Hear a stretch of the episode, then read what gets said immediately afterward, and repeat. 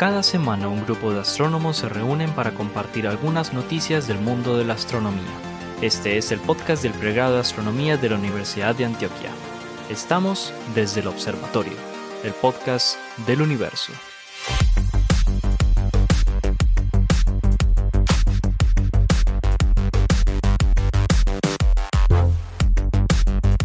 Hola, bienvenidos a otra edición de Desde el Observatorio, el podcast del universo. Este es un programa que producimos en Medellín, Colombia, en la Universidad de Antioquia de Medellín, Colombia, donde tenemos el pregrado de astronomía. Eh, conmigo están aquí el profesor Juan Carlos Muñoz, el profesor Esteban Silva, el profesor Pablo Cuarta, el profesor Germán Chaparro, bueno, y quien les habla el profesor Jorge Zuluaga.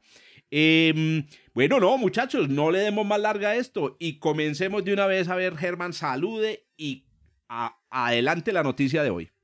Bueno, yo tengo una segunda parte de una noticia que ya habíamos comentado, no recuerdo cuándo, pero, pero recuerdo que fue el año pasado a finales, eh, respecto ¿No te acordás que las segundas partes siempre son malas, Germán? Ojo, ojo, con, lo, con, lo, que hace. Ese es el Imperio contraataca. Ese es el Imperio ah, contraataca. Esto no es Misión Imposible 2. Esto es el Imperio contraataca. o, sea, porque es que Rápido y Furioso 7 es buenísimo. Pero las de Misión Imposible sí se han puesto mejores en la medida en la que Tom Cruise se va volviendo más viejito.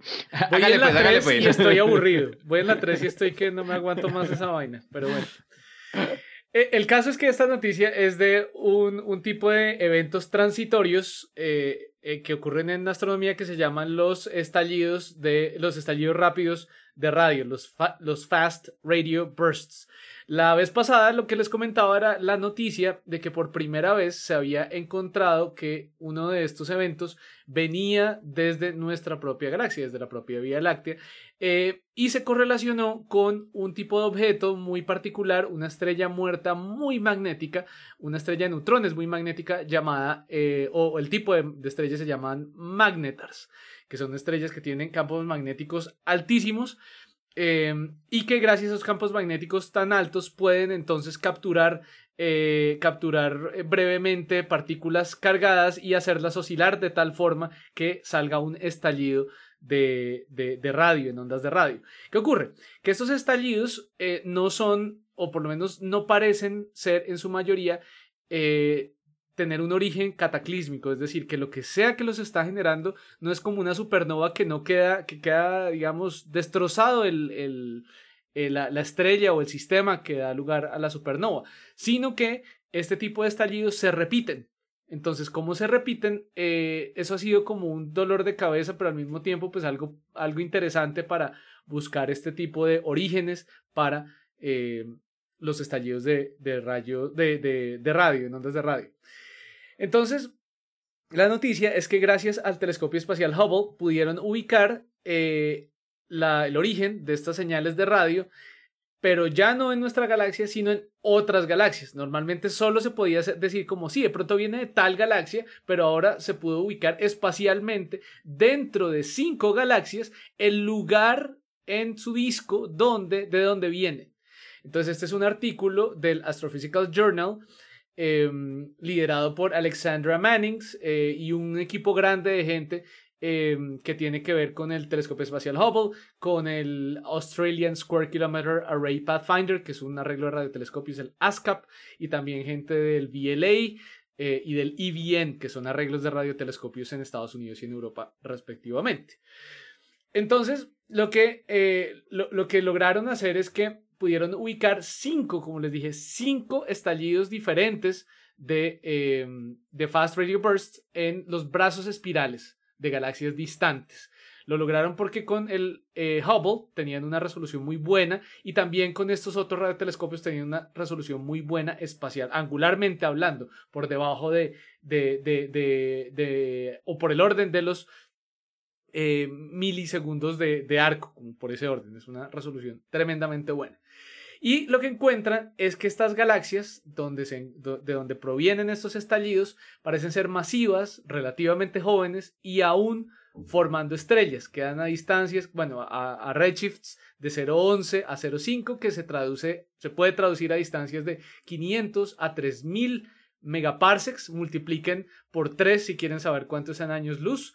Em, y en total, estos son, en total, eh, aunque ubicaron cinco, en total eh, hicieron este estudio para ocho de ellos, em, que habían sido detectados entre 2019 y 2020, de los cuales tres se han repetido, o sea, han estado enviando estos estallidos repetidamente.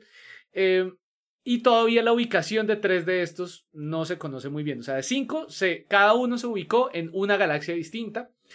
Em, pero tres de ellos todavía no, hay, no, no se sabe exactamente. Entonces, lo que hizo el telescopio espacial Hubble fue eh, confirmar la presencia de estos, o el origen de estos estallidos de radio, em, en los brazos largos de estas, de estas galaxias. Estas son observaciones hechas en infrarrojo y en ultravioleta. La ubicación, mm, aunque estas estrellas están estas galaxias, perdón, están eh, experimentando una etapa de formación estelar, eh, las ubicaciones parecen venir de regiones de baja formación estelar, de baja, de baja tasa de formación estelar. Y las ubicaciones además nos ayudan a rechazar algunos posibles candidatos de que, de, que originan este tipo de estallidos. Por ejemplo, ninguno de estos estallidos está eh, generado cerca al centro galáctico. Por ejemplo, ninguno de estos estallidos eh, vienen eh, o, también eh, caracterizando, caracterizando haciendo modelos de las poblaciones estelares de estas galaxias, no es muy probable que vengan de estrellas masivas, por ejemplo, estas que no tienen, que ya evolucionadas, que no tienen sus, sus envoltorios, ¿no? que, que se ven bien, bien azules y calientes. No estamos observando este tipo de, de estrellas, por lo menos no son muy probables. Tampoco estamos esperando, parece que fusiones de estrellas de neutrones. Así que si bien esto no apoya 100% eh, el origen de los, de los estallidos de radio, de, en ondas de radio rápidos eh, como magnetars, por lo menos no lo rechaza. Eh, y otros candidatos sí quedan rechazados. Entonces no sabemos de dónde vienen, pero su origen muy probablemente sí es estelar, no es en, los centros galácticos, no es cerca a agujeros negros supermasivos en el centro, en los centros de las galaxias, aunque yo ya vi una noticia que viene ahorita muy jugosa al respecto, entonces no voy a decir agujeros negros, voy a decir centros galácticos y ya, y con eso cierro, cierro la noticia.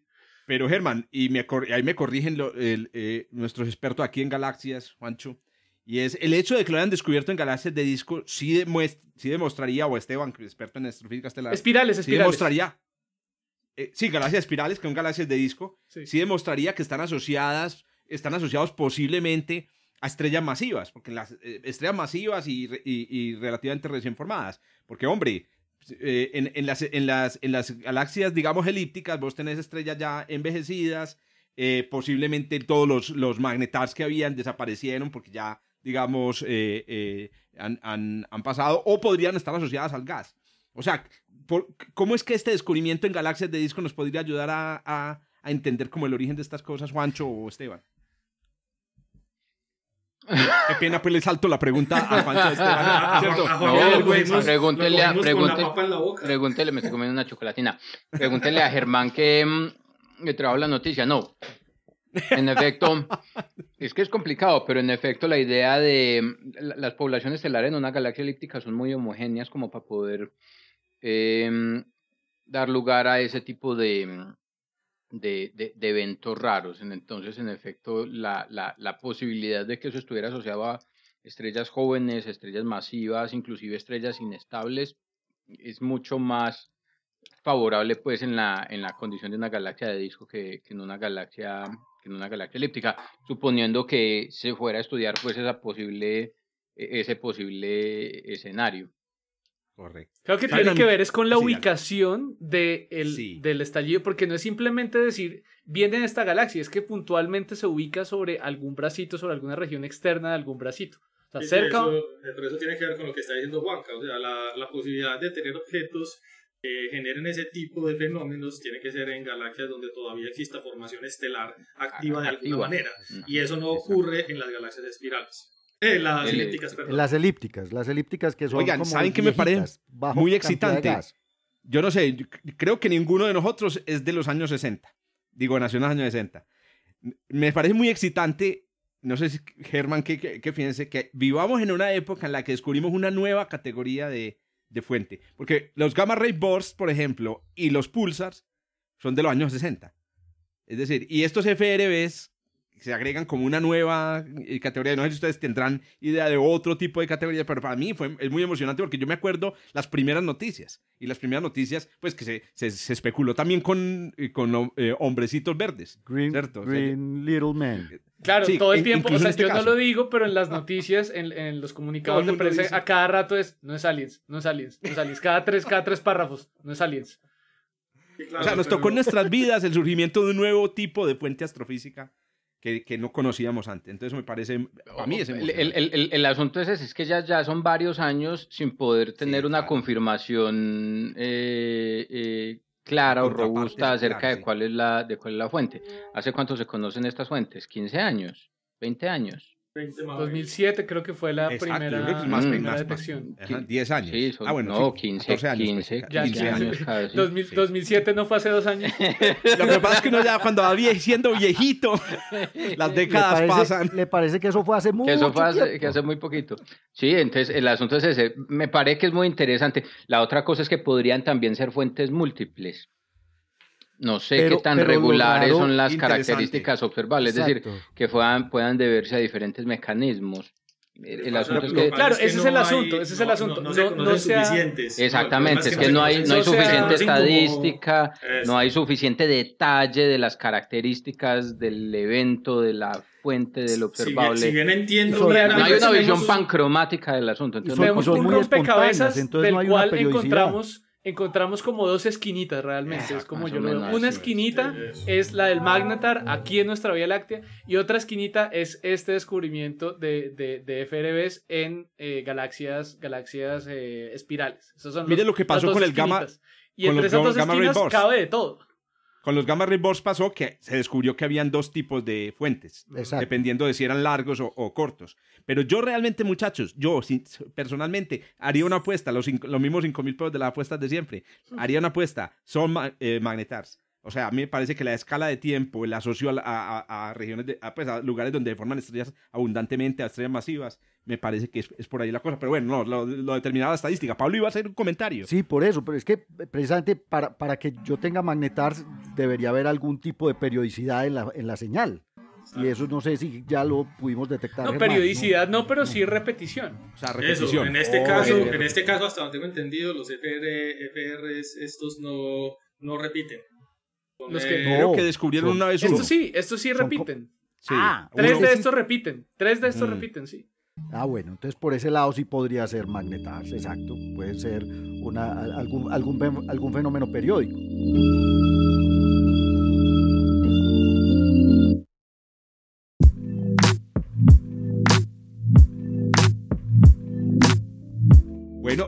No, y no descartemos los agujeros negros de los que nos va a hablar Juan Carlos Muñoz. es que, excelente introducción. ¿ah? De los que no nos va a hablar Yo no les voy a hablar de agujeros negros. Ay, verdad, es la negación. No les voy a hablar de agujeros negros. Pero es, a mí me tiene preocupada esta noticia. No, está muy ah, interesante. a mí, tanto que también la miré. Está muy. a mí me gustó tanto la noticia que me leí el artículo completo dos veces. Anoche a la una de la mañana y esta mañana otra vez, porque es una letter, es un artículo, es un artículo cortico. yo, me eh, miré el, la referencia también en la que se basa en la letter, porque tiene un artículo más gordito del año pasado. pero tengan en cuenta que los oyentes no tienen ni idea, nos tienen asco. Juan Carlos, pues, ¿cuál es la noticia? hable, hable, cuente, a ver. Y, qué tal si lo que hay en el centro de la Vía Láctea no es un agujero negro? No es un agujero negro supermasivo. Ahí, ahí está, eh, eh, detrás de eso está el artículo y la noticia de la que les voy a hablar. Eh, en efecto, pues el título de la, de, la, de las noticias es en el centro de nuestra galaxia no habría un agujero negro, sino algo diferente. Es algo que se sugiere en un estudio que hace un grupo de astrónomos. Me encontré por casualidad que hay algunos astrónomos colombianos ahí. Eh, Jorge Rueda está entre, entre ellos y un estudiante de la, de la, UIS, en efecto. Qué bien, excelente. Remor Rufín y, otras personas en Argentina. Ah, es que ahí está. Eh, es el Aviloef, el Aviloef de los agujeros negros. Entonces, les cuento cuál es la historia, les cuento cuál es la historia, porque de hecho a mí me gusta mucho hablar del agujero negro supermasivo de la galaxia, porque es una, es, es, es, eh, es una de las noticias que yo, de las primeras noticias de astronomía que yo leí. Las primeras observaciones del agujero negro supermasivo en el centro de la galaxia se empezaron a hacer más o menos por allá en 1998 y en 2006 ya se tenía una buena eh, conjunto de observaciones robustas que le podía o que le permitía a, a uno eh, reconstruir parcialmente la órbita del objeto más cercano, de la estrella más cercana al agujero negro, que es una estrella que se llama S2. Hay un conjunto de, son varias decenas, son entre, entre 10 y 30 estrellas las que se pueden eh, rastrear bien en, en, el movimiento alrededor del centro de la galaxia, y S2 es la más cercana y cumple una, una, una órbita en alrededor de 15 años. Eh, em, entonces, haciendo uso de estas observaciones de estas estrellas, eh, eh, se puede, analizando la órbita de la estrella y del conjunto de estrellas, estimar la masa del objeto, estimar el tamaño del objeto en función de las escalas orbitales del sistema y de ahí es de donde se concluye que en el centro de la galaxia hay un objeto masivo que tiene una masa del orden de 4 millones de masas solares razón por la cual al año pasado se le entregó el, premio Nobel de Física pues, a un conjunto de, astrónomos y astrofísicos, pues eh, está eh, eh, asociado pues, a, este, a este descubrimiento. Sin embargo, esta es una detección indirecta. No se ve el agujero negro. Evidentemente el agujero negro no se ve, pero hay formas, entre comillas, más directas de observar el agujero negro, como lo que también se observó hace, hace ya un tiempo, mirando, por ejemplo, el horizonte eh, eh, en, la galaxia M87. Entonces, ¿qué es lo que pasa? Estas personas tienen un modelo en el que, utilizando física de partículas, construyen un, modelo teórico para describir la materia oscura. Son, eh, ellos lo llaman darquinos y es básicamente cambiar las o proponer que las partículas de materia oscura son partículas neutras pesadas pero que son fermiones. Los fermiones es una forma que, se, utilizan los físicos de partículas para caracterizar las, las propiedades de, de las partículas eh, subatómicas, ¿cierto? Los electrones son fermiones, los, hay otros que son bosones, y están asociados básicamente con la simetría de la, de, la, de la partícula. Cuando una partícula o la función de onda de la partícula se ve en un espejo, si hay dos partículitas y usted las intercambia, eh, eh, y el, al intercambiarlas, la sombra en el espejo cambia y eso es un fermión y si no cambia es un bosón. Esa es básicamente la, la idea de esa, o la naturaleza de esas partículas. Entonces, utilizando este caldo de fermiones, estas personas modelan, construyen un modelo para la materia oscura, entonces no serían acciones, no serían neutrinos, no serían neutralinos, serían un caldo de fermiones con una temperatura finita eh, y, una carga eléctrica neutra que podrían dar origen a la descripción de los halos de materia oscura y ellos dicen eh, eh, y muestran en otros trabajos previos que pueden explicar las curvas de rotación de las galaxias con este modelo. ¿Qué es lo que pasa? Lo que pasa es que este modelo además le permite en, todo ese, en toda esa distribución de masa formar en la región más central del susodicho halo de materia fermiónica un core, una, una, una, una, una bola densa degenerada, como si fuera una estrella de neutrones, en la región mucho más central y mucho más compacta. Entonces, lo que estas personas están proponiendo es que su modelo de Darquinos, que a la vez describe la distribución de materia oscura, podría dar pie al origen de lo que habría en el centro de la galaxia como una singularidad, no siendo esto una singularidad en la forma de un agujero negro, sino la sobredensidad asociada a esta distribución de masa eh, fermiónica alrededor de la galaxia. Entonces, ¿cuál es el asunto? Ellos toman, construyen su modelo para el halo de la, de la Vía Láctea con su caldo de, de, de, fermiones, con su caldo de, de darquinos, y empiezan a describir las órbitas de las estrellas observadas en el vecindario del centro de la galaxia y encuentran que en su modelo la descripción de la órbita como tal, que es un fenómeno, un modelo completo, completamente relativista, además les permite describir con una mejor precisión las características orbitales de las estrellas en el interior de, de la galaxia en el vecindario, el centro de la galaxia. Inclusive hay otro objeto en el, en el centro de la galaxia, se han observado y se han venido descubriendo más objetos. Hay otro objeto que se llama G2, no se sabe realmente qué es, eh, no se sabe si es una nube de gas medianamente compacta o si es una estrella roja que está siendo desgarrada por efectos de marea gravitacional por su interacción pues con el objeto que sea que esté en el centro de la galaxia, tiene líneas de emisión, brilla principalmente en el, en, el, en el infrarrojo, pero la trayectoria de periastro de ese objeto, dicen algunos trabajos, no puede ser completamente bien descrita por el modelo de un agujero negro. Y lo que estas personas sugieren o lo que estas personas muestran en su trabajo es que su modelo de eh, de, de, núcleo de darquinos describe mucho mejor la trayectoria orbital que lo que lo hace suponer que es un, un agujero negro eh, supermasivo. Según estas personas, entonces, cuando hacen las cuentas, primero lo que uno hace, ¿cómo sabe uno que un modelo describe mejor que otro? ¿Cómo sabe uno que el modelo de, del agujero negro supermasivo describe mejor la órbita? Cuando se hacen los ajustes orbitales, el chi-square, que es básicamente el, el indicador, es, una, es un numerito que le dice uno qué tan bueno es el modelo que usted está utilizando para tratar de describir esa órbita. Es mucho, es mucho, es mucho mejor. es mucho, es mucho mejor en el modelo de los darquinos que en el modelo, no mucho mejor, un poquito mejor que en el modelo de, lo, de materia oscura, eh, de, del, del, del agujero negro supermasivo, plus la mejor descripción para la órbita de este objeto eh, de este objeto que dos. Según ellos, entonces, en su modelo, el resultado les muestra que estos darquinos deberían ser entonces partículas que tienen una masa que es del orden de 56 kiloelectronvoltios y la masa total del objeto compacto que estaría en el interior de todo este halo de materia debe tener del orden de 3.5 por 10 a las 6 masas solares, es decir, 3 millones y medio de masas solares, muy cercano a lo que se estima en el modelo de, de una singularidad eh, representando un agujero, negro, supermasivo.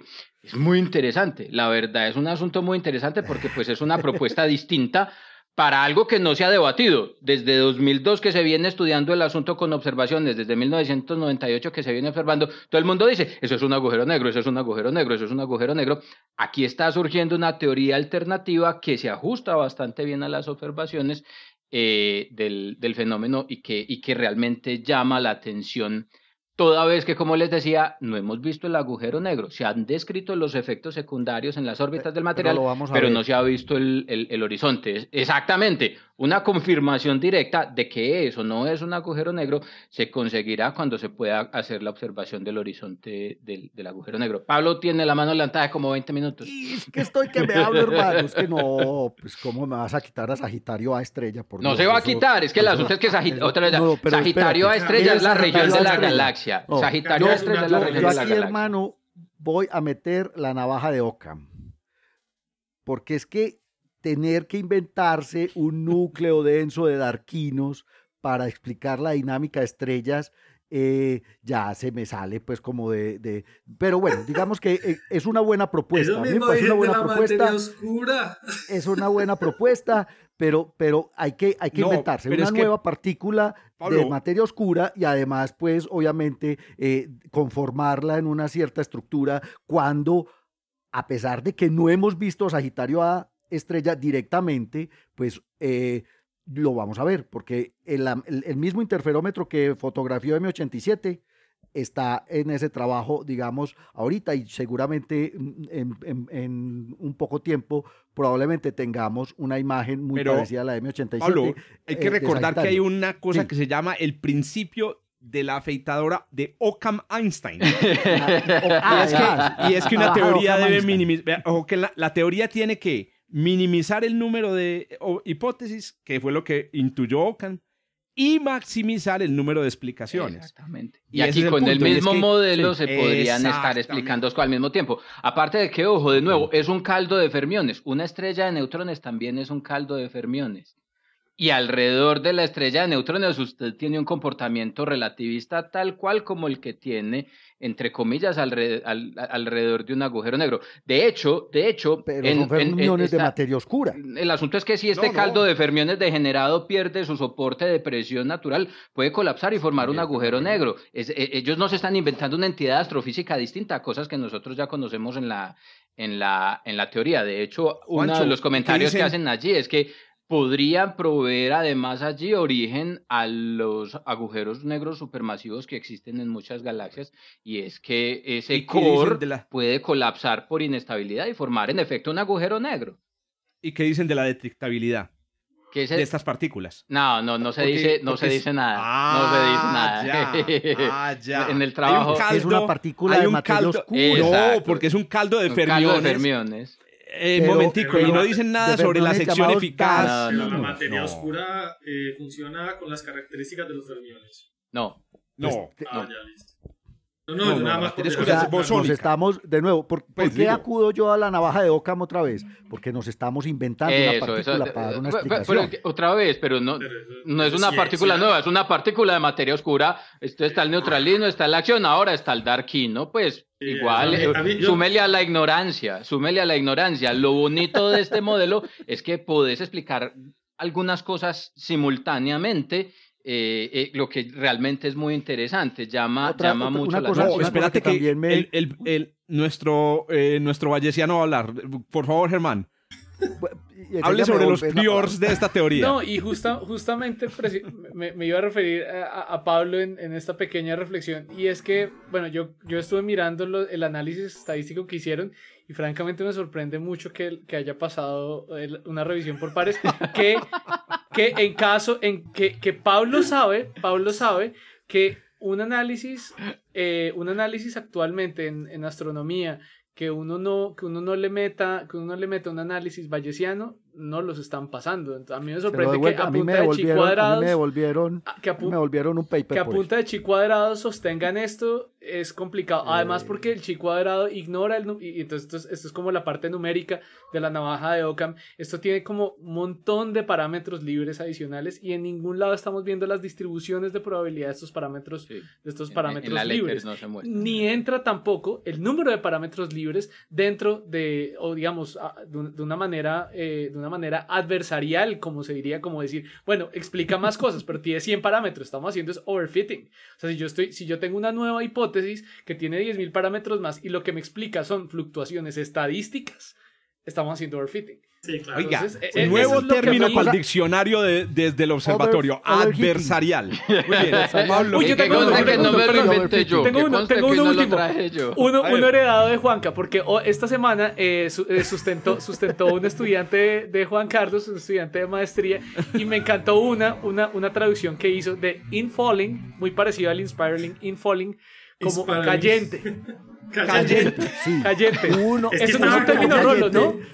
Es un término rolo cayente, pero el cayente. Pablo y Esteban, cayente. no, aquí, en Antioquia no existe. ¿Qué es cayente para ustedes? No me cuadra. No, cayente es alguien que le cae a una chica, no. Sí, por eso, por eso. algo cayente es algo que no es fío. Estás cayendo a alguien, sos el cayente. Pablo, Pablo y Esteban.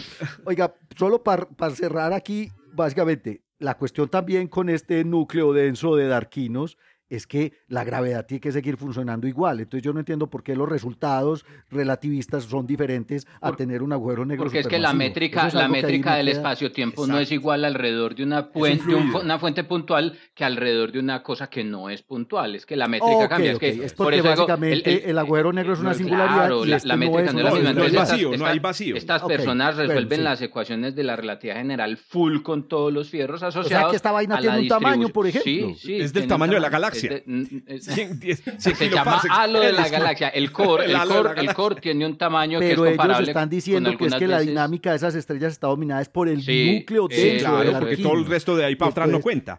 Es decir, es la pepa, es la pepa del halo. es la pepa, del halo. Pero eso lo dijo por Juanca desde el principio, pues. Párele bola a Juanca de vez en cuando. No. No va a volver a ver. ¿Qué ibas a, comentar aparte de regañarnos, hombre? Yo iba a comentar eh, que, que, ya que, ya que Jorge Zuluaga había dicho desde el principio que, que uno de estos autores es el Aviloev de, de este tema. ¿De agüeros negros? Eh, les, en estos días yo estoy trabajando una tesis de pregrado con un, eh, un estudiante de la universidad donde estamos estudiando estrellas hiperveloces. Y Aviloev tiene trabajos sobre la dinámica de las estrellas alrededor de ese objeto que Juanca acaba de colocar en duda con su noticia para dar explicación a las estrellas hiperveloces que se observan en la galaxia. Y no un trabajo. O sea, varios, por ejemplo. Varios trabajos que él ha tenido con sus estudiantes tienen relación con el agujero negro o no, o con el objeto que sea que haya allá en el centro de la galaxia. Quiere decir, Aviloev hace parte de este tema. Pero, eso sí es algo aceptado. O sea, eh, eh, digamos que, la, que, que, las estrellas de, con hipervelocidad pueden venir de, de, este, de estos procesos de captura. Y es muy probable. Oiga, aquí hay un mensaje. De expulsión. Hay que, hay que mandarle un mensaje a todos los miembros del comité de, eh, de, la, de, la, ¿cómo es que es? de la Academia Sueca de, de, Ciencias, de Ciencias. Y hay que aclararles que la discusión sobre la naturaleza del agujero negro está abierta Es decir, no, no le vayan a quitar, por favor, el premio Nobel a La discusión sobre la fuente, no solo la, discusión sobre, la fuente. La discusión sobre Lo que no sabemos es, yo, yo no sé si, si me aceptarían este, esta síntesis, lo que no sabemos es si hay un horizonte de eventos allá, allá, allá. Porque lo que sí hay es entre 3 y 4 millones de masas solares en un espacio de unas cuantas unidades astronómicas. eso, es seguro. No tendrían por qué quitarle el Nobel porque es que ella nunca habló sobre la naturaleza, que es lo que se está poniendo en duda en esta, Es que ya se me catearon la platica, entonces no la No, no, no, y porque es que aquí, aquí, aquí, el, problema, aquí el problema es saber eh, lo que le dio el Nobel fue hacer la observación de lo que hay allá. Ellos, eh, si ese objeto es un payaso de, de un circo, o si es un agujero negro, o si son los los, los darkinos. si, han hecho pruebas, han hecho pruebas de, las geodésicas, de las geodésicas que explican la trayectoria de estas estrellas. No, no, está bien, asumiendo un eso, eso, eso, no, eso, no, cambia el resultado de la que ganó el Nobel. Sí, no, pero lo han hecho ellos. O sea, ellos, no, ellos no, no, digamos, no han esquivado el tema, no han dicho, ay, no sabemos. Ah, no, pero otra vez, pero no fue por ah, eso que les dieron el Nobel. pero esto es una propuesta nueva. Claro, pero no claro, ellos, por eso que ellos cuando, cuando asumieron que eso era un agujero negro, no descartaron que en el futuro existieran probabilidades de que los agujeros negros no existan. ahí, les dejo el tema caliente para el conversatorio de Explora dentro de 20 días. interesante. Ah, otra, ya, que nos están invitando. Otra cosa, yo no creo que haya diferencia en las observaciones del Event Horizon Telescope si es un núcleo de darquinos o si es una, un horizonte. Pero claro, la pues si este modelo puede ajustar, puede ajustar un elefante, pues, diferencias, no. pues lo que sea que salga si del... si tiene mil parámetros, si tiene mil parámetros, lo que, sea. que salga del Event Horizon Telescope, este modelo lo va a explicar también.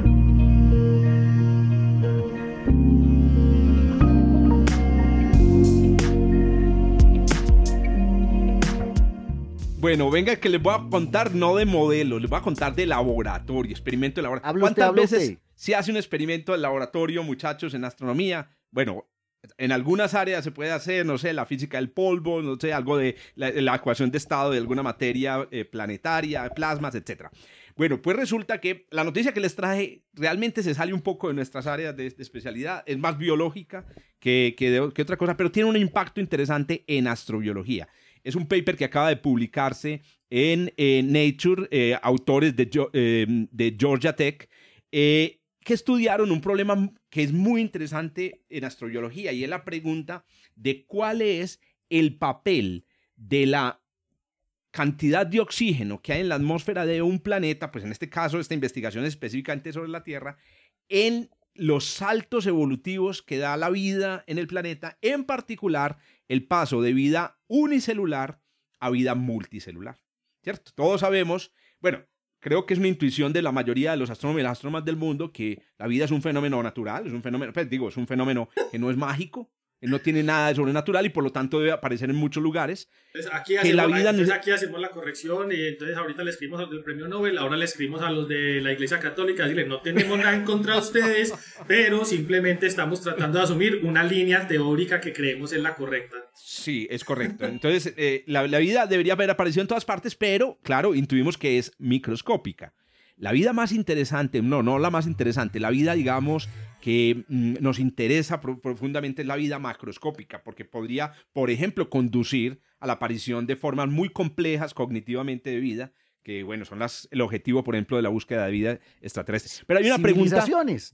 Civilizaciones. Lo que pasa es, bueno, sí, lo que pasa es que no quería eh, eh, antropocentrar la discusión. Pero bueno, entonces, ¿qué sucede? Porque también el surgimiento de ballena, el surgimiento de pulpos va a ser interesante en sus planetas. vida inteligente. Sí, por eso, cognitivamente compleja. Entonces, ¿qué pasa? La pregunta es, ¿cómo, por qué la vida en la Tierra dio ese salto? Dio el salto de ser vida microscópica, que es la más, la más abundante, a ser vida macroscópica. Entonces, se, se maneja muy normalmente, y, Pablo pues es testigo de esto, que es profesor del curso de astrobiología, eh, la hipótesis de que es el oxígeno el, el, que, el, surgimiento del oxígeno, que si ustedes recuerdan, en la Tierra pues nació obviamente con una atmósfera anóxica, no tenía oxígeno, y el oxígeno fue inventado hace más o menos 2.5 eh, gigayears o 2.5, 2.500 millones de años por em, las, las cianobacterias, ¿cierto? Eh, organismos fotosintéticos. no tenía, digamos, oxígeno libre, ¿no? Eso, eso iba a decir yo, no fue ah, no, muy oxígeno. De hecho, el oxígeno es el elemento más abundante de la Tierra. obviamente. la atmósfera por este tipo de... sí, o sea, no, teníamos oxígeno en la atmósfera. En la atmósfera. Entonces ahí, entonces ahí está, entra la corrección del oxígeno, fue inventado al interior de las estrellas. que es el laboratorio donde ocurre. Ave María, la salió Bueno, pero tenía que sacar pues su área, tiene que decir algo de su área. Bueno, pero miren, entonces, ¿qué sucede? Se decía, hace 2.500 millones se inventó el oxígeno y ese, perdón, las eh, cianobacterias empezaron a liberar oxígeno en el agua y en la atmósfera.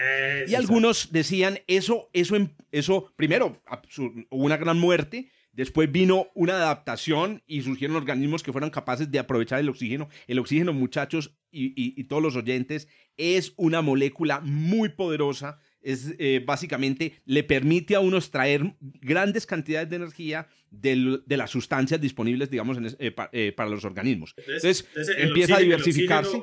O2 te referís cuando hablas de molécula. Sí, el O2, la molécula que pues, respiras y que se usa para el metabolismo. Puede... Tranquilo, Esteban, que, ahorita viene su noticia. Tranquilo, que, ahorita, ahorita, lo, ahorita lo vamos a precisar. No, no, está bien, está bien, no, eh, correcto. Entonces, ¿qué sucede? Se, se, planteaba la idea de que el oxígeno pudo haber sido este. Pues resulta que hicieron un experimento en laboratorio. Georgia Tech hizo un experimento en laboratorio. Esto a mí me parece increíble porque estos experimentos, pues pensar en hacer un experimento sobre la, la, la evolución de la vida primitiva es muy difícil.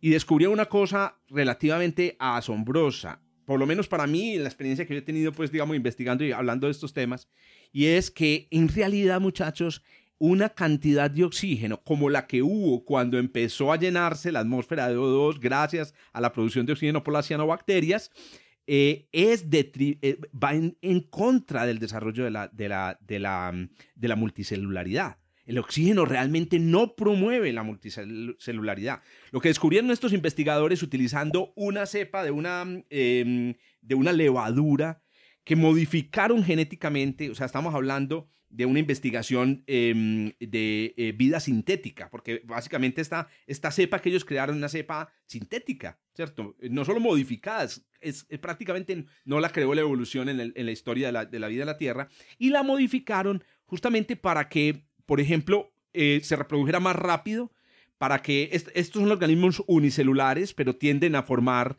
digamos, eh, colonias. Y ellos amplificaron como las, los rasgos eh, del, del, fenotipo, el genotipo de, estas, de estos organismos para que formaran colonia más rápidamente. Y encontraron en el, en el laboratorio que aplicando distintas cantidades de oxígeno obtenían respuestas distintas eh, evolutivas. Ahora, ¿qué sucede? ¿Por qué es tan importante? Porque esto es un nature. Es un nature porque repito, y esto quiero dejarlo pues claro para todos los que me nos oyen, para, ustedes muchachos, es una hipótesis casi aceptada en la comunidad astrobiológica que el oxígeno es el, el, motor de la, de la multicelularidad. Olvidémonos de eso. Y esto abre unas ventanas muy interesantes en la astrobiología. Porque entonces, a ver, ah bueno, aquí hay que aclarar una cosa. El oxígeno no es entonces el que produjo la multicelularidad esta sería, digamos, una de las conclusiones, aunque esto es un solo artículo. Seguramente aquí se abre una línea de investigación de laboratorio muy interesante. Pero una vez la multicelularidad arranca, ¿cierto? Que a propósito, una vez arrancó la multicelularidad hace aproximadamente unos 1.8 gigayears, hasta hace unos 800 millones de años, no se produjo casi ninguna innovación. Bueno, se inventó el sexo, se inventaron otras, hubo otras, algunas innovaciones en ese, en, ese, en ese periodo. No, el sexo es más o menos por el mismo tiempo de la, de la multicelularidad se produce un periodo que se conoce en la historia de la Tierra muy interesante que llama la Edad Media de la historia de la vida.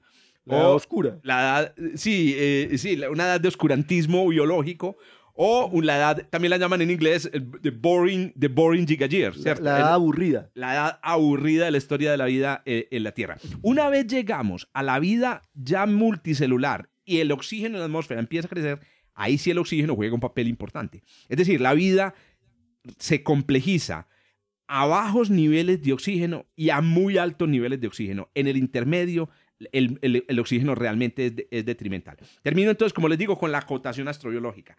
Cuando pensemos en otros planetas, tenemos que empezar entonces a, tratar con cuidado las cosas que asumimos normalmente en la Tierra, ¿cierto? Eh, de, de, lo que le pudo pasar a la historia de la vida de la Tierra. Miren que una cosa como esta podría conducir a la idea de que por ejemplo, encontrar planetas con una biosfera global.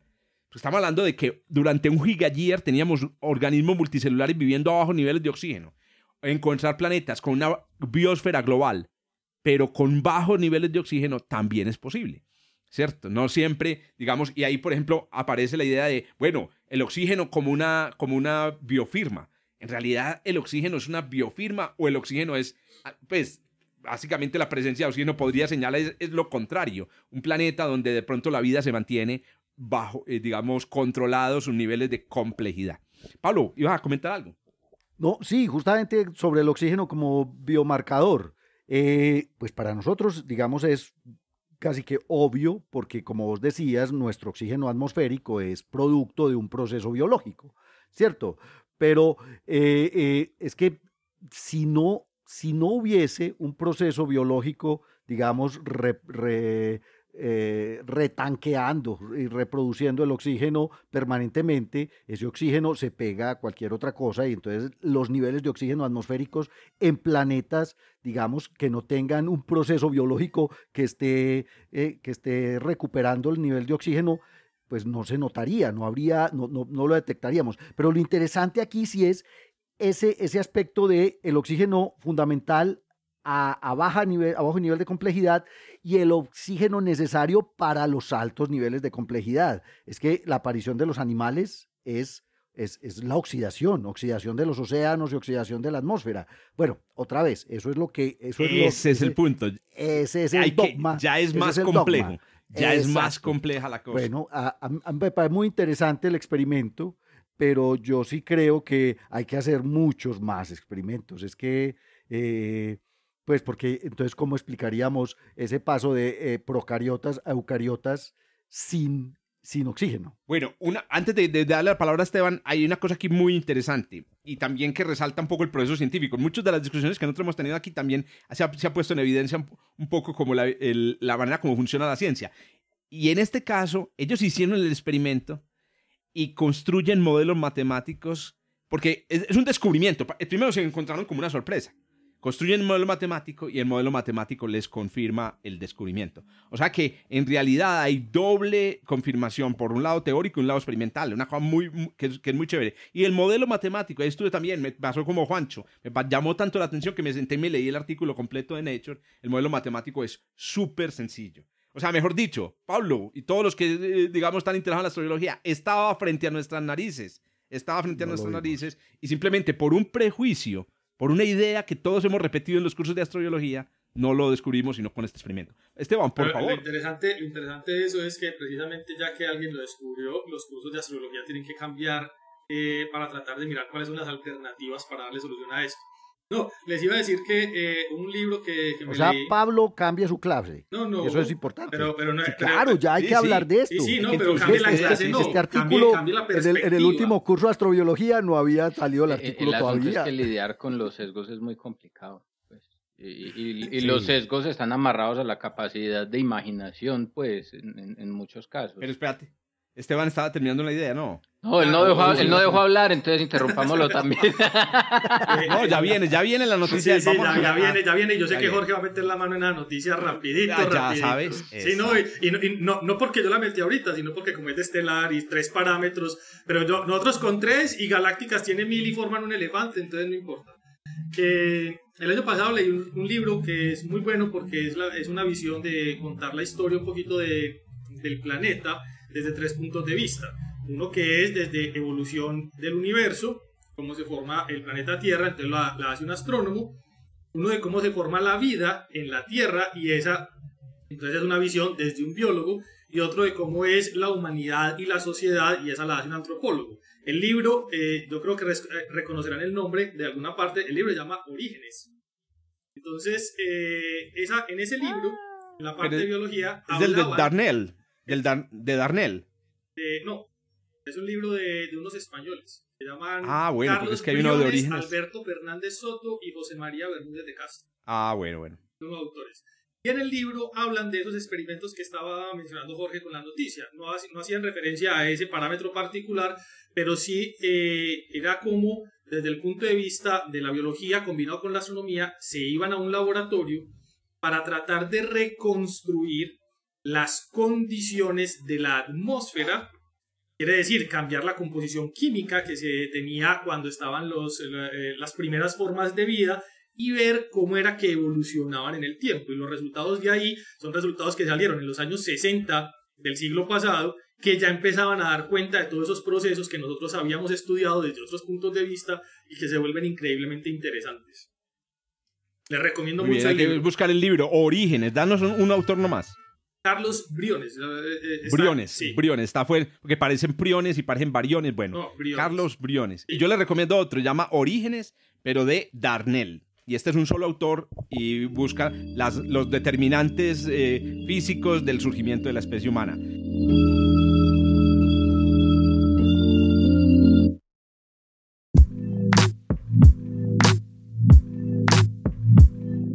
Eh, don Pablo, le llegó la hora a su noticia, hermano. Oiga, usted, usted puede creer que todavía nosotros estamos tratando de medir el periodo de rotación de Venus. Ah, la noticia es las nuevas medidas de Venus. Oiga, ¿cuándo descubrieron a Venus, Pablo? Ah, pues obviamente los, eso lo hicieron los extraterrestres. no, no, pero de verdad, ¿cuándo los humanos descubrimos a Venus? ¿Usted cuándo dice, cuándo le pone la fecha? Ah, eh, no, básicamente hemos observado a Venus durante miles de años. Es que es el objeto más brillante en el cielo después de la luna llena. Entonces era imposible no observarlo. Y tenemos, eso sí, los primeros cálculos, digamos, astronómicos periódicos de la posición, de las salidas. Hay un periodo de ocho años de Venus en que ocupa el mismo lugar en el cielo, son babilonios. Oh, porque me permito corregirlo, mi apreciado Pablo. allá lo, allá lo quería rinconar. Jorge, allá lo quería rinconar. Les digo que son los mayas. No, los, mayas los babilonios son, mucho anteriores a los babilonios. los mayas son, eh, los mayas son posteriores muchísimo claro, a los obviamente la, cultura maya que dejó, que dejó monumentos, pero los toltecas, los olmecas y sus, y sus derivados en, mm. en, en 5.000 años antes de Cristo. No sabemos qué tan antiguos son sus calendarios, pero el calendario maya se basa en, en, Venus. Pero no, lo que quería decir es que tanto tiempo Pongámosle, digamos, 6.000 años conocer a Venus. 6.000 años observando, observando metódicamente. Claro. Hoy, pero ¿cuál es el problema? Es que el problema es que si usted quiere medir, ojo, el periodo de rotación de un planeta, pues es relativamente sencillo siempre que usted tenga un punto de referencia en la superficie. ¿Cómo se midieron los, el periodo de rotación de Marte o cómo se mide el periodo de rotación de Mercurio? Ah, Viendo cuando usted puede ver la superficie, ¿cierto? Y de las primeras medidas, el problema en Venus es que usted no puede ver la superficie. El problema en Venus es que usted tiene una atmósfera que es 90 veces más densa que la de la Tierra, una atmósfera de dióxido de carbono que produce el peor efecto invernadero del sistema solar, y entonces apenas en los años 60 del siglo pasado, en, la, en, plena, digamos, eh, Guerra Fría y carrera espacial, que pudieron hacer mediciones de radar de Venus, se pudo empezar a medir el verdadero eh, periodo de rotación del planeta. Entonces llevamos, así como llevamos 60 años descubriendo fuentes de radio eh, a nivel, digamos, cosmológico y, y los pulsars en la galaxia, también llevamos unos 60 años apenas midiendo con radar las propiedades de Venus que no podemos ver, digamos, en el óptico. Desde entonces, los astrónomos han estado apuntando, obviamente, de radiotelescopios y radares para poder medir la duración del día en Venus. Pues la última investigación acaba de publicar resultados hace un par de semanitas.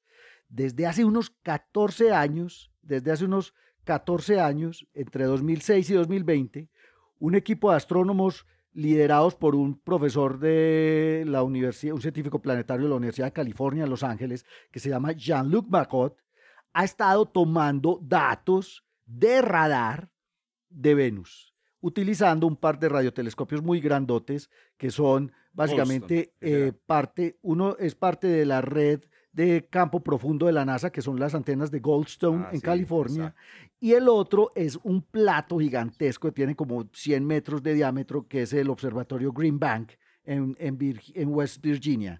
Pues esta gente lleva 14 años observando a Venus con estos dos radiotelescopios y a, a punto de señales de radar lograron medir con la mayor precisión hasta ahora primero, el periodo de rotación de Venus y segundo, el, la inclinación del eje de rotación. Pero además, Jorge sabe y ustedes saben que tener el periodo de rotación tener la inclinación del, del, planeta y poder medir variaciones incluso en ese periodo de rotación, permite calcular con mucha precisión, por ejemplo, la distribución de masa del planeta, porque calculan el momento angular, el momento de inercia del, planeta, y además, obviamente, eh, hacer inferencias sobre cuál es realmente el tamaño y la masa del núcleo de Venus. Pues estos son los últimos datos medidos, o sea, haciendo pues mediciones durante 14 años, imagínese usted 14 años a punta de radiotelescopio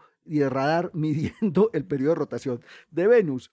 Pues primero, la inclinación, la precisión de la inclinación de, en este caso, el ecuador de Venus con respecto a su órbita que eso determina la inclinación del eje de rotación. 2.6392 grados. Tremendo. Es, está, está, es casi, casi coplanar, casi coplanar con su órbita, pero si vos convertís eso en el eje de rotación, resulta que el eje de rotación de Venus tiene ah, un, una inclinación de 177.4. 177.4 grados de inclinación, porque recordemos que Venus además tiene una rotación que es muy lenta, y que es retrógrada. El eje de rotación de Venus apunta hacia el sur, digámoslo así, geográfico del planeta. La precesión, calcularon la precesión del eje de rotación de Venus, es de 44.6 segundos de arco por año. Eso es mucha precisión. Y el momento de inercia también, que es un valor importante, es del orden del, de punto 33. Pero aquí está, Ojo pues con el periodo de rotación. El periodo de rotación de Venus, que equivale a lo que aquí conocemos como un día sideral, es lo que dura una vuelta completa de Venus sobre su propio eje, es de 243.022 días terrestres, con un error que es del orden de 0.0013 días, o sea, una milésima de día. ¿Cuánto es una milésima de día? Es del orden de segundos. de menos de un 86 segundos. Exacto, en ese orden. pero, pero ojo, lo interesante de este asunto no es solo que, claro, después de 14 años de estar tomando datos de radar para poder calcular con absoluta precisión el periodo de rotación de Venus, se dieron cuenta de que los problemas que tenían para medirlo posiblemente no eran problemas de medida. Resulta que el bendito periodo de rotación varía. A ver, ¿y cuánto? Y encontraron una variación del orden de 20 minutos en un periodo de 243.026 días. Pero, pero ¿cómo, cómo, que varía? ¿Sube y baja? ¿Sube y baja? ¿Va creciendo sistemáticamente? A veces se acelera, a veces se acelera y a veces se desacelera el periodo de rotación. Y ojo pues a la explicación genial que le acaban de dar a esto. Resulta que parece ser que la atmósfera es tan densa que la rotación misma de, de la atmósfera produce un torque sobre la superficie de Venus que lo frena. Entonces hay una transferencia de, de, momentum con la atmósfera. La atmósfera está produciendo de alguna forma un cambio en el momentum angular del planeta y ella, ella cambia su propio momentum angular y transfiere esa, esa, esa Oíste, por eh, eh, comparación, a la superficie. Cada mm. vuelta de la Tierra, el periodo aumenta digamos, dos milisegundos. Nosotros nos frenamos. Dos milisegundos, estamos frenando, pero a veces también nos aceleramos un poquito. Incluso este año se produjo una, una aceleración. Pero son dos milisegundos en el caso de la Tierra. En el caso de Venus, 20 minutos. 20 minutos en un periodo de 243 días. Sí, claro, la fracción es... Como son partes por millón, son como 60 partes por millón en el periodo de rotación. Pero igual lo que estás descubriendo con este estudio de radar es que la atmósfera de Venus es tan gruesa y tiene una dinámica, digamos, tan increíble que afecta el periodo de rotación del planeta. Es una cosa increíble. ¿Y qué han aprendido sobre el interior planetario, Pablo, ah, con esto? Calcularon que también puede haber capa líquida todavía de hierro en el ah, interior de Venus, que, eh, y pues eh, lo que no, no alcancé a bajar completamente el paper, pero hay que mirar que calcularon sobre la masa sobre la masa del, del, núcleo del planeta, porque claro, todas estas medidas son superficiales, pero pues esto, digamos, les ayuda a inferir qué es lo que está sucediendo. No, Pablo, ya, ya tenemos paper, hermano, hay que hacer un paper sobre la dínamo, sobre, el dínamo, de, Venus, hermano, a la luz de este nuevo descubrimiento. Está muy débil, pero efectivamente lo interesante es que hay una variación en el periodo de rotación producido por la atmósfera del planeta. Todavía podemos estudiar a los vecinos. Uno piensa que conoce a los vecinos muy bien y resulta que tienen sus secretos. Ahí está. Pero, entonces eso quiere decir que ellos con los telescopios que están observando están observando es la dinámica de la atmósfera o la dinámica de la superficie y con eso miden. También la superficie. No, no, o sea, Ponme atención, como es un radiotelescopio, es un radar, ellos están tomando imágenes de radar permanentes de la, de la superficie de Venus. ¿Y qué era lo que hacían, por ejemplo? Enviaban, eh, utilizan, ¿cómo funciona el radar? Ellos envían una señal de radio, esperan que rebote contra el planeta y reciben el, eco y calculan y vuelven y lo hacen y reciben el eco y de esa manera van, digamos, conformando eh, el movimiento de la superficie del planeta. Y ya después modelos teóricos. Ajá, pero también toman datos del movimiento de la atmósfera, porque obviamente eh, eh, eso también aparece, digamos, en los datos de radar. Y entonces, eh, lo que, lo que además son 14 años, es que eso no lo hicieron con un solo periodo del, planeta, pues claro que es que el periodo es casi de un año, imagínense, 243 días se este. tarda Venus en dar una vuelta. Que pesar de los pobres estudiantes de doctorado, esta gente, 16, 15 o 16 periodos, pero lograron identificar que en 15 o 16 periodos de rotación del planeta hay variaciones del orden de 60 partes por millón que equivalen como unos 20 minutos en el periodo de rotación. Ah. Eso es una cosa genial. Y, más allá, más allá de... punto de vista ignorante sobre, sobre cómo funciona esta técnica particular, con lo que acabas de decir, uno podría pensar que inclusive se podría llegar a reconstruir una superficie de Venus, por eso es que los mapas, los mapas superficiales de Venus fueron hechos todos con radar, con la sonda Magallanes. Está bien, no, no, no, pero la, la, pregunta en ese caso es, entonces lo que encontraron ahora sí es lo que nos mencionabas al principio. Reconocen que hay una estructura sobre la superficie y miran cada cuánto esa estructura está dando la vuelta, ¿correcto? Eso es, exacto, exacto. Ya pueden ver, pueden ver en ondas de radio la superficie. Sí, es el efecto, el efecto murciélago. Oíste, oíste Pablito, una, última pregunta. ¿Y, qué tanto cambiaron los números con relación a lo que se tenía de las primeras medidas? ¿El periodo, no, el periodo de rotación? No mucho, o sea, cambió en décimas de día, por ejemplo. El periodo de rotación cambió en décimas de día. Si no fue el descubrimiento de la variación. la, variación es brutal. Pero lo que encontraron, eh, o sea, digamos que la noticia es que, es que la variación, del, del periodo tendría que ver con un intercambio, digamos, de momentum con la atmósfera. Eso es, digamos, lo interesante. A mí el mensaje que más me gusta, Paulince, que, que diste es a los estudiantes eh, que nos están escuchando, eh, nuestras muchachas y nuestros muchachos, incluso lo más conocido todavía puede guardar secretos. Excelente. Claro, pero, este pero, eso no es solo el de Pablo de Juanca también, nos acaba de voltear la arepa con el centro de la galaxia.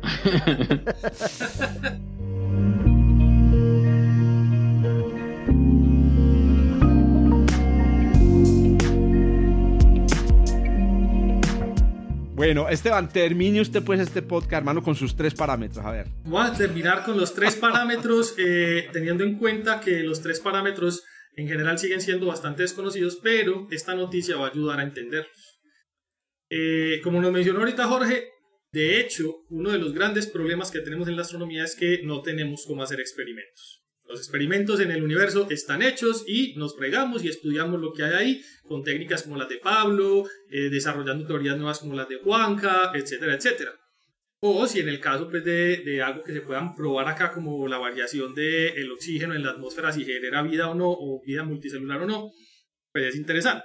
El problema es que cuando vamos a estudiar estrellas, eso es imposible hay muy pocos, y creo que muy pocos es que se pueden contar casi que en, las manos, los efectos en la astronomía, en la astrofísica estelar, que se dan en intervalos de vida en las que una persona lo podría medir. Entonces está eh, una explosión de supernovas, se dan intervalos de días, los podemos medir y construir su curva de luz, está la formación de algunos objetos particulares, etcétera, etcétera, pero la formación estelar toda se da en intervalos de los millones de años y casi hasta las decenas de millones de años. Entonces, desde la astronomía, si queremos entender cómo se da la formación estelar, lo que hacemos es estudiar el, proceso de formación estelar en diferentes regiones donde están en diferentes estados evolutivos. Y así lo que hacemos es, como cuando era chiquito, que le ponían los puntos y uno con la crayola iba uniendo los puntos y salía el elefante del centro de la galaxia, con todos los parámetros. Pero la otra manera que hacemos es, pues hemos desarrollado una tecnología, los computadores, que es lo suficientemente buena para llevar a, de manera computacional, construir a través de los modelos que hemos eh, sacado de las observaciones cómo deberían darse estos procesos si nosotros los colocamos a evolucionar en un modelo teórico computacional. Pues el mes pasado, perdón, este mes salió la primera el primer modelo computacional que describe desde el proceso A, desde el proceso cero, en tiempo cero, una nube de gas, hasta la formación de las estrellas como un... Perdón, no, es una nube de gas y polvo. No, de gas. y polvo.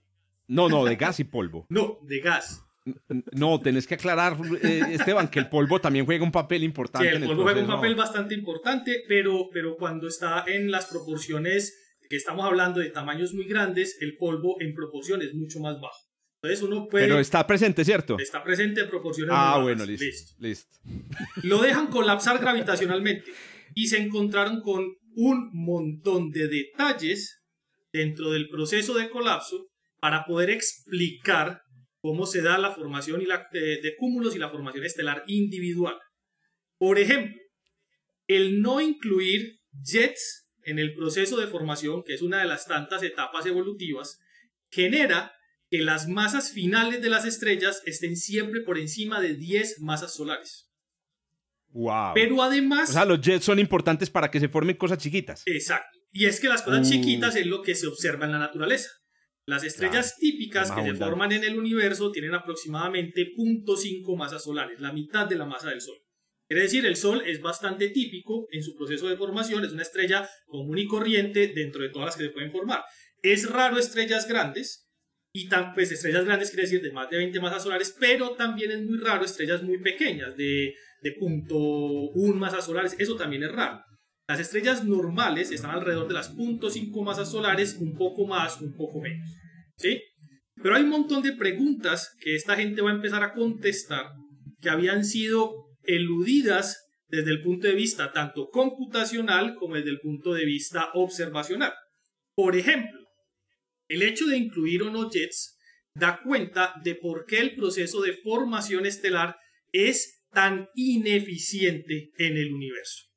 Quiere decir, cuando, tenemos la nube, cuando tenemos la nube de gas y polvo en el universo, entonces en ese caso la nube colapsa y uno pensaría que todo ese gas va a ir a las estrellas pero realmente es una fracción que no alcanza a ser generalmente ni la tercera parte de ese gas.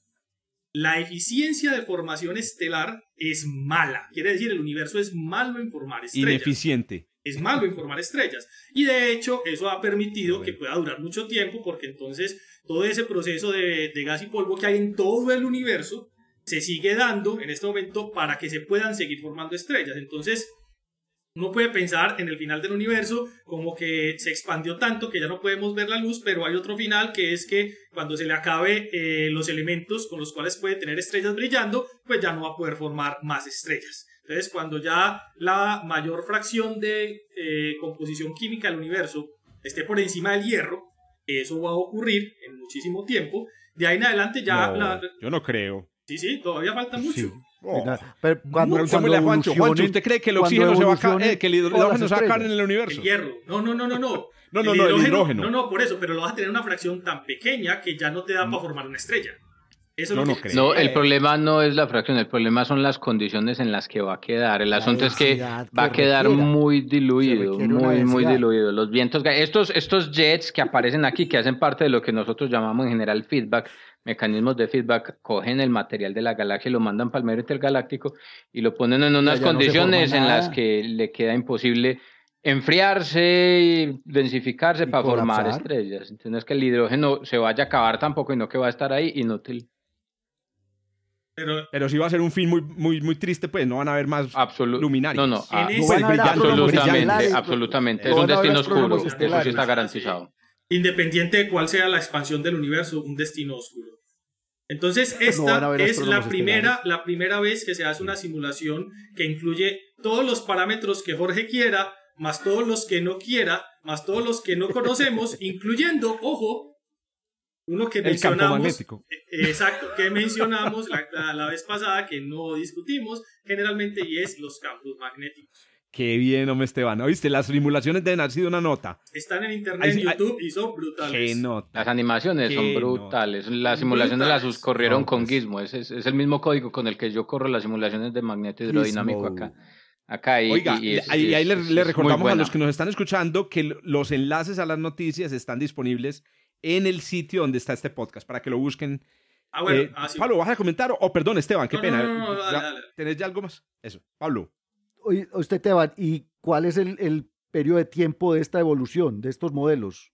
Eh, ¿El periodo de tiempo en el computador o en el periodo de tiempo de qué? No, en el, en el, o sea, dentro de cuántos miles de millones de años vamos a ver eso en el universo. No te entiendo tu pregunta. Pues, no, ¿Cuándo se va a acabar el hidrógeno? No, pues, es una pregunta. ¿Cuándo se va a acabar el disponible de hidrógeno? El, hidrógeno disponible. Ah, no, yo, no tengo, yo no tengo el número, pero entonces la fracción va a disminuir lo suficiente, se va a esparcir en el espacio y ya. Muchachos, tenemos otro paper. Les anuncio que tenemos otro paper. Le, hago un adendum, un adendum a mi noticia porque usted me preguntó y sí calcularon el tamaño del núcleo de Venus en 3.508 kilómetros, que equivale a un 58% del tamaño del planeta, pero hicieron un modelo parecido a la Tierra, ¿no? Sí, pero hicieron un modelo interior, Jorge, absurdamente simple. Un modelo del interior de dos capas con densidad constante, que es lo que hacen mis muchachos de astronomía en, la, en el curso de ciencias planetarias. O sea que ahí hay paper. tenemos que hacer, hay que hacer tenemos que hacer el modelo del interior de Venus. Afortunadamente, Este, este, este podcast no lo escuchan 400 astrónomos, muchachos. No lo escuchan los chinos. que no. Nos están escuchando aquí un montón de muchachos y astrónomos. ¿Cómo, tomen todas estas ideas de paper y desarrollémosla a lo lo F. Qué berraco más productivo. Oiga, para la próxima les voy a traer una noticia de Aviloeb, pero vea, qué nota. O un paper, una nueva letter que sacaron. A mí, siempre, a mí siempre me tienta traer algo de Avi, pero no, aquí le dan palo. Lo es espectacular. No, pero Esteban es súper, súper, súper loeviano. Defensor. Sí, defensor De, de Avi. No, yo realmente no lo defendí nunca. ¿Cuándo lo no, no. No, no, no, no, no, ¿sabe quién? No, mentiras que no, no digamos nada. Muchachos, oiga, ¿hoy qué? Hoy Joshua, Joshua, nuestro editor, que lo, saludamos desde aquí, que nunca lo hemos saludado, eh, debe estar impresionado porque cada vez hacemos podcasts más largos. Se nos extiende. Exacto, una horita. vamos bien, vamos bien entonces. Vamos, bien de tiempo. A veces pierdo, pierdo hablamos mucho al principio antes de empezar a grabar. Sí. Muy bien, muchachos. Entonces, a todos los saludamos. Eh, recuerden suscribirse a este podcast. Recuerden ver los enlaces de las noticias, muchachos. Nos vemos en la próxima. Chao, chao. Un abrazo. Nos escuchamos. Ah, perdón. nos escuchamos, sí, señor. Gracias por escuchar desde el observatorio. Estamos en Spotify, Apple Podcast, Google Podcast y muchas más plataformas.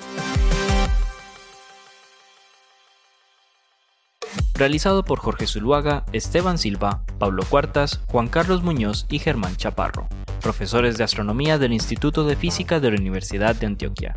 Con la producción y edición de quien les habla, Joshua Giraldo, pregrado de astronomía de la Universidad de Antioquia.